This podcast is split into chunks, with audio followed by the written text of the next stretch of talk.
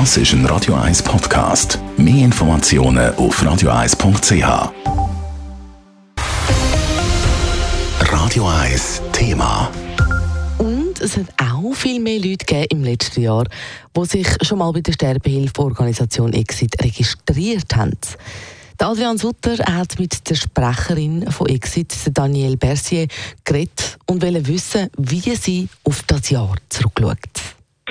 Ja, es ist so. Es, es bestätigt einfach die Tendenz, die wir schon ähm, in den letzten Jahren feststellen, dass sowohl Begleitungen zunehmen und auch Mitgliederzahlen bei Exit.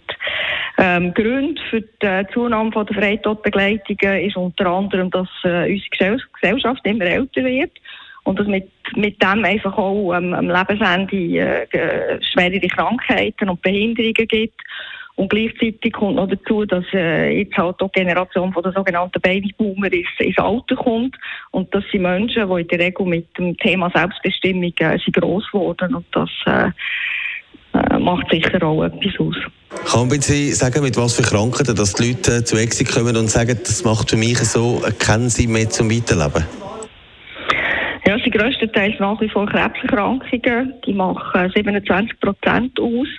Und dann kommt die sogenannte Polymorbidität dazu. Das sind sehr alte Menschen mit multiplen Gebrechen, die in der Summe nachher das Leben für sie nicht mehr wirklich ähm, lebenswert machen.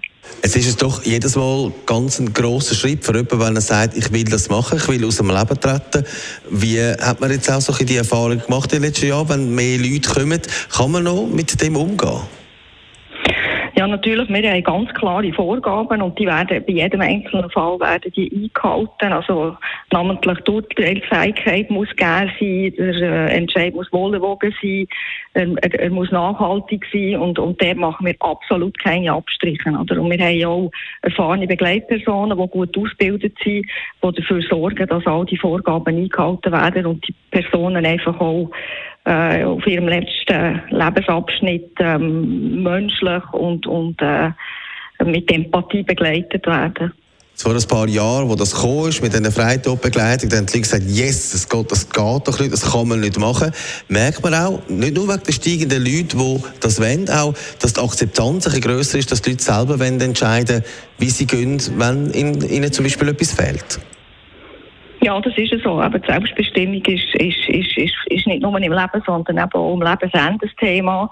Und das spürt man schon. Und grundsätzlich ist es natürlich so, dass wir in der Schweiz eine sehr hohe Akzeptanz haben, wenn es um das Thema Sterben äh, Begleitungen oder überhaupt Sterbehilfe geht. Ein Großteil der Bevölkerung, aber auch in der Politik steht hinter der, ähm, hinter der Selbstbestimmung im Lebensende erklärt uns das Danielle Bercier. Sie ist die Sprecherin von der Sterbehilfeorganisation Exit.